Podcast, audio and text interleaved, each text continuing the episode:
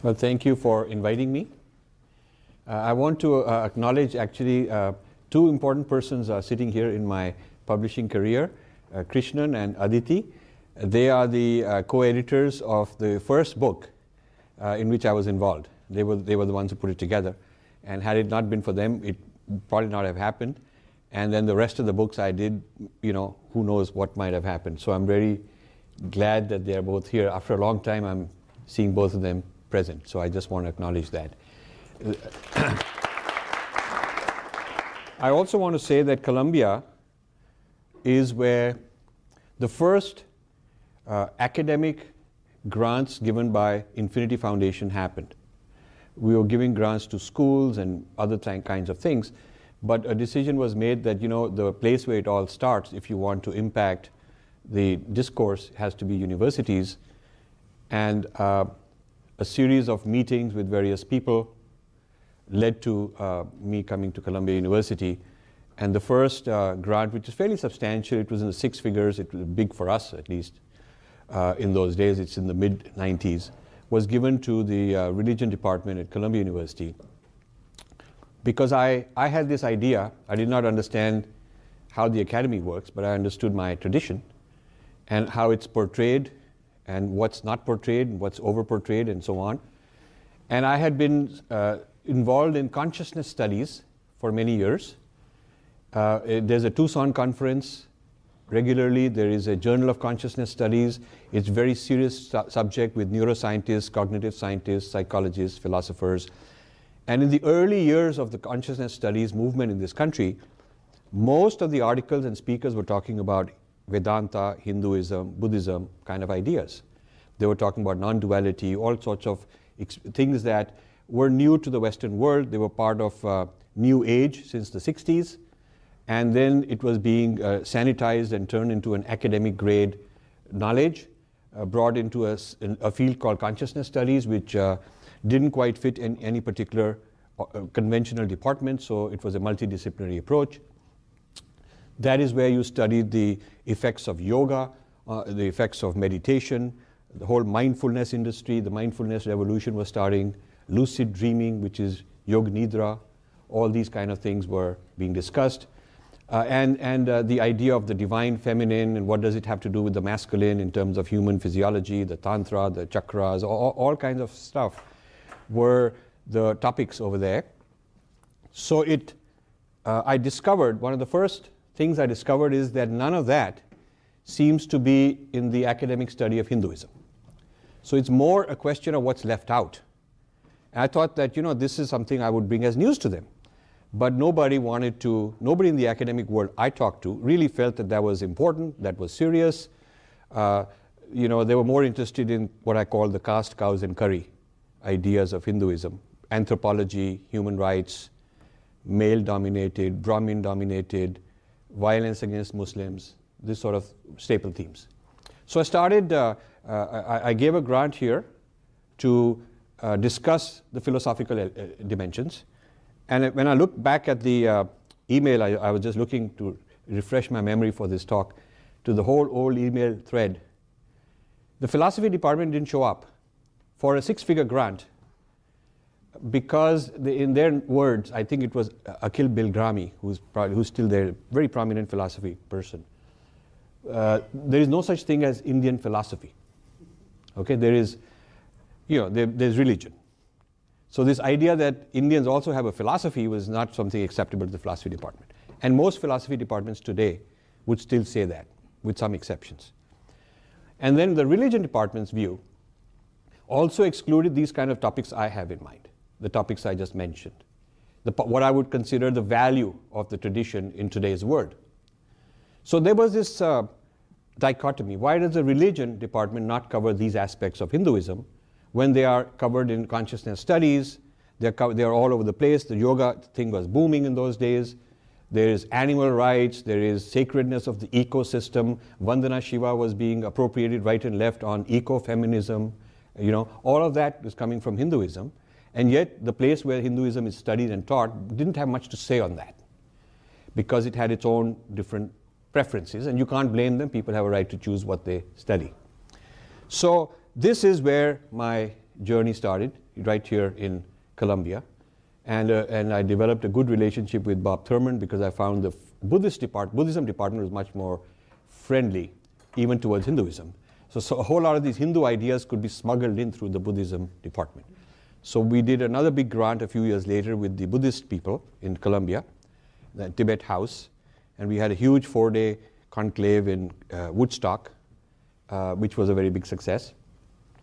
So that's how things got started. And I found that uh, uh the influence on the religious studies was largely anthropology, uh, sociology. It's the sociology of religion, the politics of religion, human rights oppression.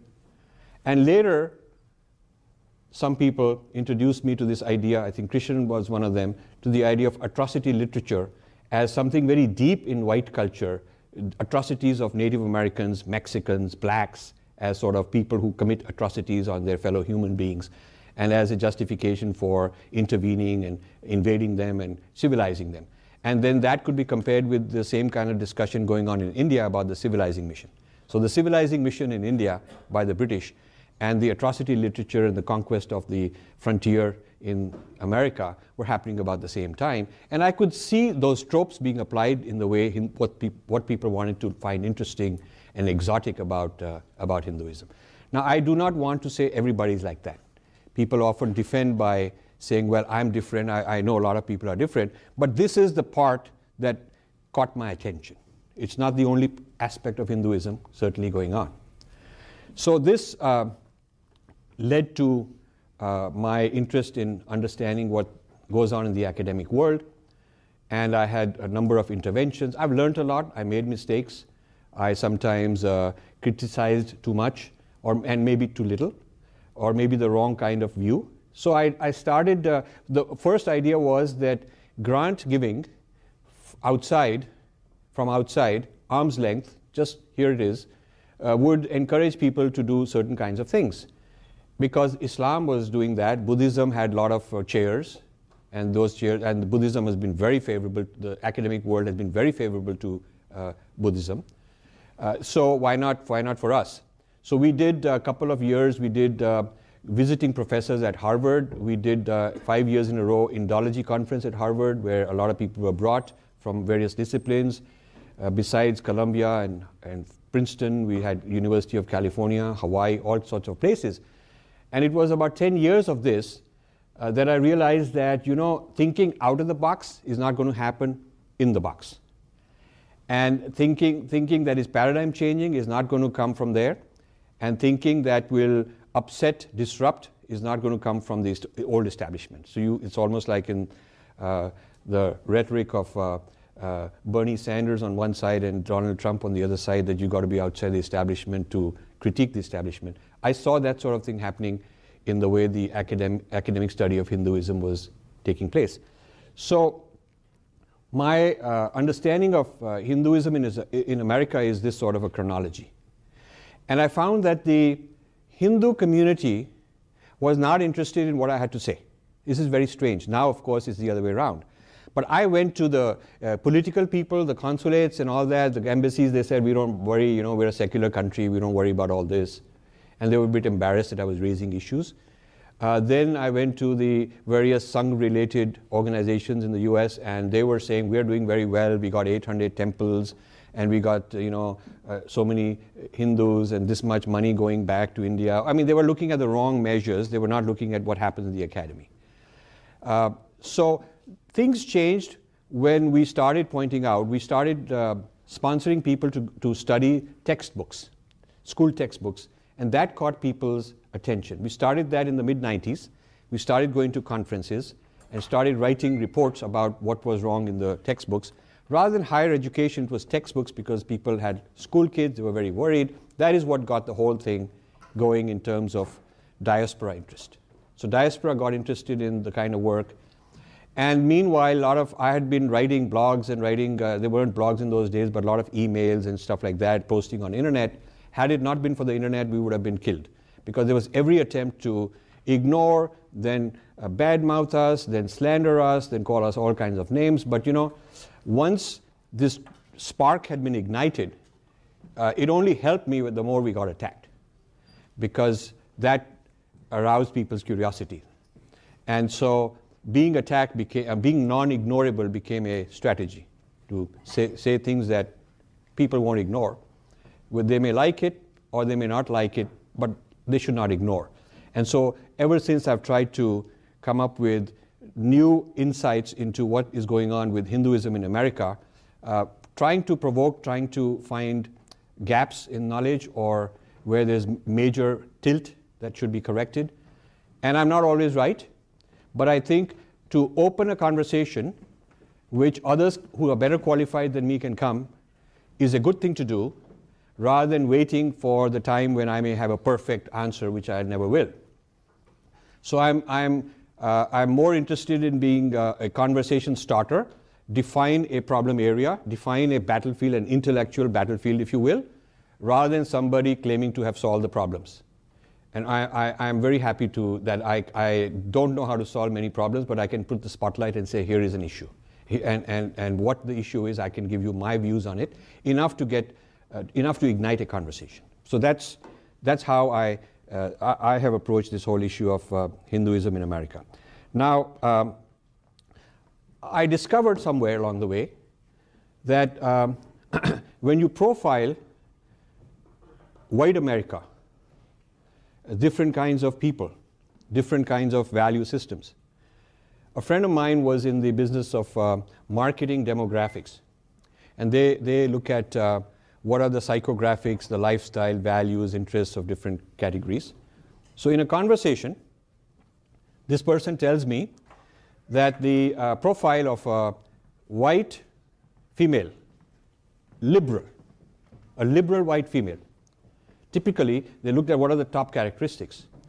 And the top characteristics are that she's likely to practice yoga, she goes for meditation classes, she's into causes like animal rights, maybe a vegetarian, believes in the feminine divinity, the cosmos being feminine and things like that. So I started wondering why is it that a tradition like Hinduism is considered right wing when the left wing liberals have these Hindu ideas? It's a very interesting thing. So that led me on to a whole research which I call the U turn theory, which says that a whole lot of people come and Westerners have come and studied Hinduism. For a while, they are Hindus. Some of them get initiated and they wear Hindu clothes, and you see their earlier stories. They were in a dhoti somewhere, in Rishikesh or something. Some of them stay there, but most of them move on, and that's stage two. And they kind of uh, decouple it from Hinduism. They call it New Age, they call it spiritual but not religious. That's a fashionable word today. Okay, which takes these ideas but removes the identity, brand, history, uh, ethnicity, and try to appropriate it into sort of whiteness. And then some of them go to stage three where they re Christianize it. So there's Christian yoga and there is uh, Christian Vedanta. A lot of books of that sort have been written.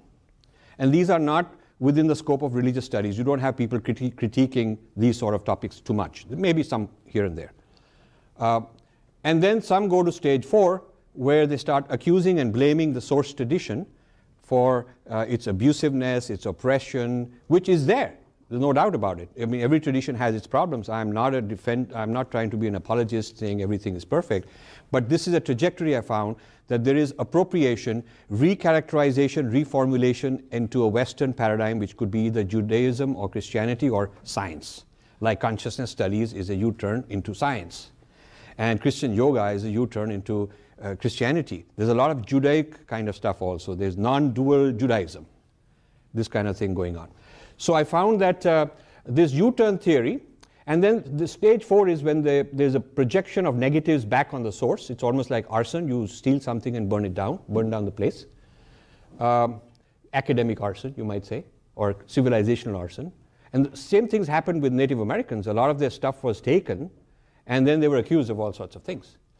And then there is sometimes stage five where this new knowledge of consciousness studies or Christian yoga gets exported to India, where it's very hot selling because now American. So I have a lot of things uh, uh, popular in India, and when I tell them that the, this export, this import you got from the US, if you go further back, you will find that those guys got it from our tradition.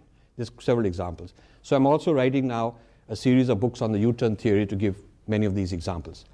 So uh, these are these are some of the uh, points I uh, wanted to discuss, so we can we can uh, have a, discuss, more of a back and forth conversation. The study of Hinduism, if you look historically, the Western study of Hinduism seems to be in the in the British era.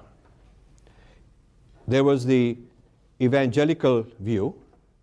There's a huge archive in the Princeton Theological Seminary. They, once the librarian showed me a lot of archive of Protestants and various people going to India and collecting all kinds of materials, writing back, sending back, you know, from the early 1800s. So there was this Christian view, and then there was this capitalist view, Edmund Burke type of people, conservatives, capitalists, who were more interested in helping the East India Company make money or somehow the British people make more money. So they were not interested in converting people. A lot of uh, Indians mischaracterize that all Europeans are into the Christian evangelical angle. I think that's a blind sight. It's not so. A lot of them are, but a lot of them have pure, you know, mercantile type of mentalities. The British East India Company was actually fighting evangelists from England, from Britain, keeping them out because that would upset the, uh, the ability to go and make a lot of money since uh, they didn't want them to interfere. They didn't want evangelism to interfere with the, the commercial interests that they had. So um, you cannot say that uh, uh, Indology during the European era was uh, entirely or even primarily for evangelical uh, purposes because it was not. So um, that was one lens, the, the evangelical lens, and then the other one was the mercantile lens, and the two of them often interacted. And the evangelical lens was looking for things that comp- would comprise a religion according to Christianity. So if you're looking for what is the religion of those people? You're looking for church. What is their holy book? Who are the priests? You know, that sort of thing. What's the congregation? So you're looking for those things. But what if, uh, you know, so, so you have terms like house of worship. But what if somebody's uh, uh, puja is a, a, tree or a, river? I mean, there needn't be a house per se. And there needn't be a congregation. You do something at home. You see? So the, the some of that baggage has been removed because more uh, enterprising and better scholars have come in the West to challenge their own Orientalism from the past, but some of it continues. So, this business of uh, uh, projecting a Judeo Christian idea continues in different ways, not as blatantly, not as explicitly. Uh, we're not called heathens and infidels like we were in the 1800s, very clearly in a lot of literature, but there are subtle uh, uh, ways that what I call Western universalism creeps in. Western universalism is this idea that the experience of the West, its history, its philosophy, its perspective is sort of the universal. And you see it in invisible ways, in many forms. For instance, uh, many universities have uh, ethnomusicology. But you know, why isn't Mozart part of ethnomusicology? Why is this normal music and then ethnic music? who gets to be the normal? I mean, if the Chinese were ruling the world, would they say that the Mandarin based music is the music and then Mozart is ethnomusicology? From their point of view, maybe so. And what constitutes ethnicity? It's non whiteness or difference from white. What is ethnic food? I mean, why isn't English meat and potatoes ethnic just as much as, you know, uh, aloo paratha or something? So the idea of uh, whiteness as a kind of an invisible universalism is there. And it's there not only in pop culture, it's there in philosophy, it's there in uh, what constitutes scholarship, who has authority or adhikar. The academy runs on a system of adhikar, a system of certification, which is not as per the Indian tradition. Now, that's another thing I had to educate the Hindu diaspora that when a Swami comes, he's welcome for an evening talk. That's sort of extracurricular. But he's not in the curriculum, he's not, he wouldn't be qualified in the curriculum uh, to be a professor, even though he may be credentialed at the highest level in his own tradition, but if he doesn't have the certification as per the Western criteria, he's not qualified. Now, that's a very strange thing because the Western idea of, uh, of being credentialed is non experiential. So, in our, in, it's text based because the Bible, there are text oriented, book, uh, book based uh, religions. In our case, the highest yogi would not be considered to have adhikar to be a pro- proper teacher. because he didn't have the credentials, he didn't read text necessarily. But for, our, for us, a bhakt or a, a yogi uh, or, or somebody with uh, a huge meditative uh, experiences would, be, would be a highly qualified person. So even what is credentialed, who can have a faculty position, who gets to be on the editorial board, I mean, are, the criteria are based on or influenced by Western universalism. I would grant you that this is not 100% of the time. And somebody will raise their hand and say, well, that's not, you cannot essentialize. I'm not trying to essentialize. I'm trying to make a point, and sometimes you make a point by isolating and focusing on something, not because it's the only thing that's going on, but because that's something interesting to bring your attention to.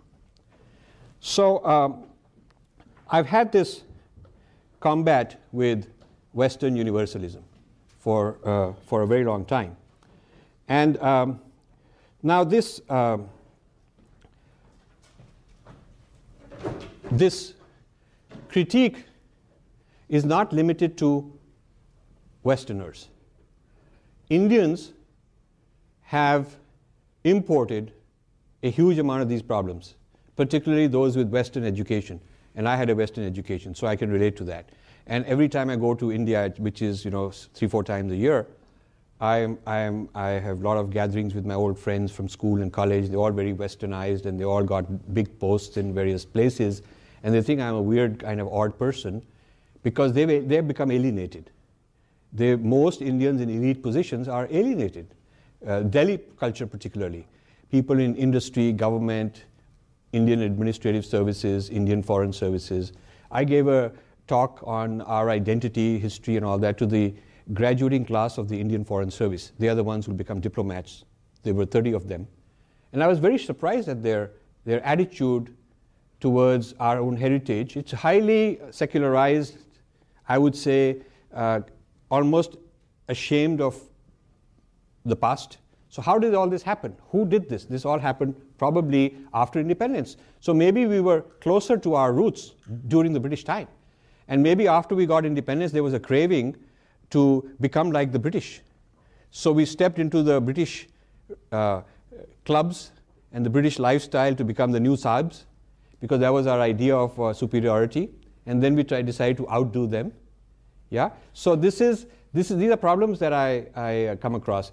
So the um, if this has become worse now, a fierce, fierce is the term, Indian left exists with a determined project all the time to bring down anything like uh, anything like I'm talking about as chauvinistic and nationalistic and you know the point is all I'd like to see is the same space the same respect as other traditions get.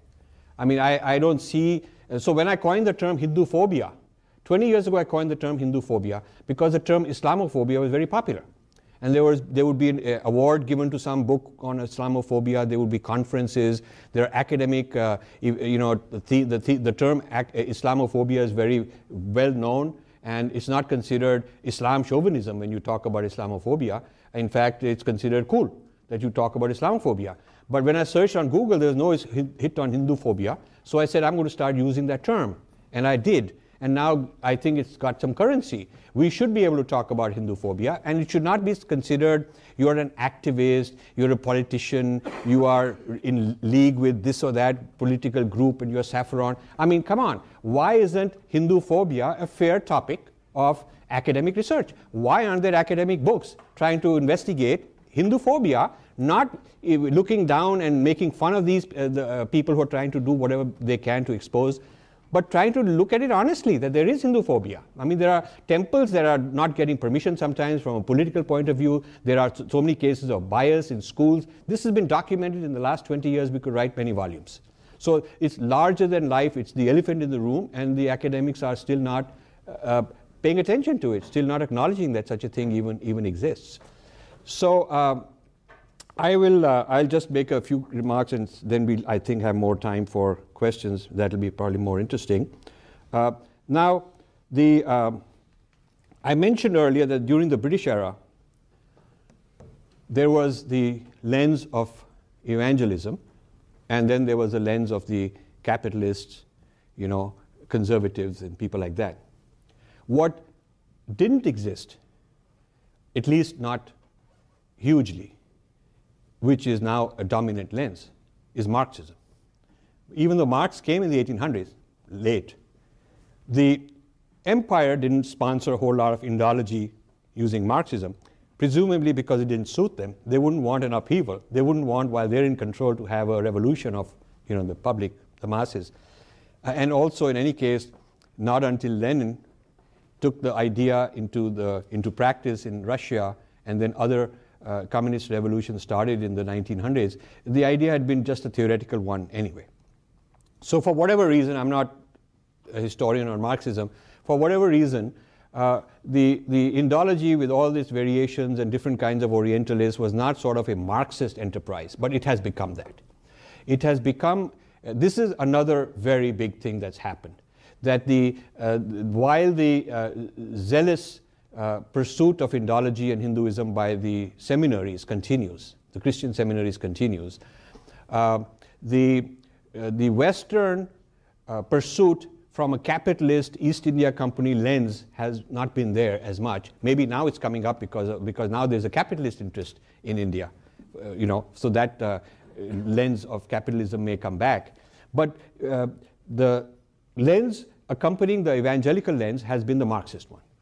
And so it's Marxism which has imported a whole lot of theories, uh, a whole lot of Western ideas, and uh, kind of put, applied them to study Indian society. So they're looking for what will fit. Like the evangelists were saying, okay, what is the house of worship?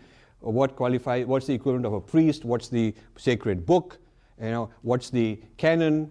What's the congregation? They were looking for five or six standard building blocks that comprise a religion. They were looking for those things, and they characterized it that way. Uh, so now it's the Marxists looking for things that will fit, uh, and, and, that's that's I think where the battlefield is. The battlefield of uh, people who want to give Hinduism its space in its own voice is not entirely with evangelists. Unfortunately, Hindus are blind to the fact uh, to this. They feel that it is all about evangelism. The bigger fight is with Marxist, leftist, uh, and the way to tackle it is not to sort of say we are right wing, because I don't think we are right wing. I just gave you examples of the liberal white women who are practicing Hinduism but not calling it that. So you cannot say we are right wing. Uh, Hinduism is, you cannot really characterize as left or right, and I just don't like the, the pigeonhole n- nature of it. And quite frankly, the people who are Marxists have a lot of sense too. They are saying a lot of wise things. There is, there is, there is a lot of egalitarianism in, in our culture. There is a lot of, uh, there have been movements, Bhakti movement and many others, that champion the rights of uh, poor people there has been this, uh, uh, this ability from within without importing anything, without uh, some sanctions and human rights violations uh, being imposed on you and Ford Foundation funding these things. Without this kind of a foreign intervention, there has been, a ten- there has been the ability within the Indian culture to self correct. So we have problems, but we also come up with solutions. We shouldn't deny that we have problems, but we can also be more creative in coming up with a solution. So uh, I'll stop with that. This is, this is a lo- big field. We can go on for a long time. And I thank you for listening, and, may, and afterwards we'll have some Q&A, I hope. Thank you so much.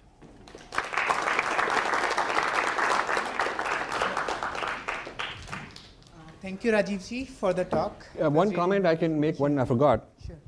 One thing I'm disappointed by is that the, um, the study of Hindu phobia in general.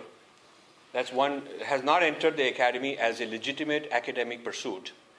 Uh, it, if it's discussed at all, it is talked in the, in the sense of dismissing those right wing guys and they're making trouble and they're bad guys, you know. I don't understand that because uh, a similar claim of the insiders uh, from the side of African Americans is highly respected academic topic. Uh, from the side of gays, it's, it's, it's, an insider perspective. From the side of women, it's been an insider perspective. You can go on. There's a lot of other identities where the insider perspective is a highly respected pursuit of academic study. But I don't see with the same vigor the Hindu phobia topic as being a theme for conferences and uh, PhDs and so on. And the second theme I find missing is what I call digestion, which is these U turns that are taken, which result in a lot of uh, Hindu and Buddhist ideas becoming digested into Judeo-Christianity and or Western science in some way. But I don't find that. I mean, when I go and discuss it, it's always a fight. People deny it. Then when I give examples, they say, okay, so what? Who owns culture? I mean, you have to really pull it out of them. You have to really pull it. The history of ideas, the history of ideas and the, the, the, the Indian origin of many ideas that have become supposedly universal or Western is not a topic of study. So I, uh, I'm more interested in starting uh, areas which others like you can join and enter. Uh, and once I feel that uh, an area has captured enough people's attention, then it, I'm usually uh, obsolete from there. I got to move on and do something else. So uh, that's all I'm trying to do is create interest in more inquiry. And, and you would think that the liberal academy would be, uh, because they like more knowledge, they like more perspective, they say, more diversity, more pluralism, you would think that somebody who's provoking, even criticizing them, would be welcome. Would be welcome. You know, but that is not the case. It is a very close kind of uh, criticism is great from amongst themselves. Those who are certified, licensed, part of the peer cartel, they are they, they uh, criticize each other within certain parameters, within certain paradoxes, pa- paradigms. But if you are not one of them, you are truly somebody else, and you want to take shots at what they are doing, and you want to claim that this is my tradition too. Uh, it's, it's considered to be like the rude native informant talking back. You, the native informant, should know you are the native informant. You'll answer my questions. I'll take your data. I'll publish it. You know your place. And this is the native informant who's very defiant, and we've got to teach him a lesson. So that's the kind of uh, thing that I have faced, and I, I relish when they, uh, uh, you know, when people say that. I have no problem. I'm quite thick-skinned now, uh, and so uh, every time I do a book, I try to open a new kind of uh, new area of conversation, get it out of the closet, and let it take it life its own. Thank you.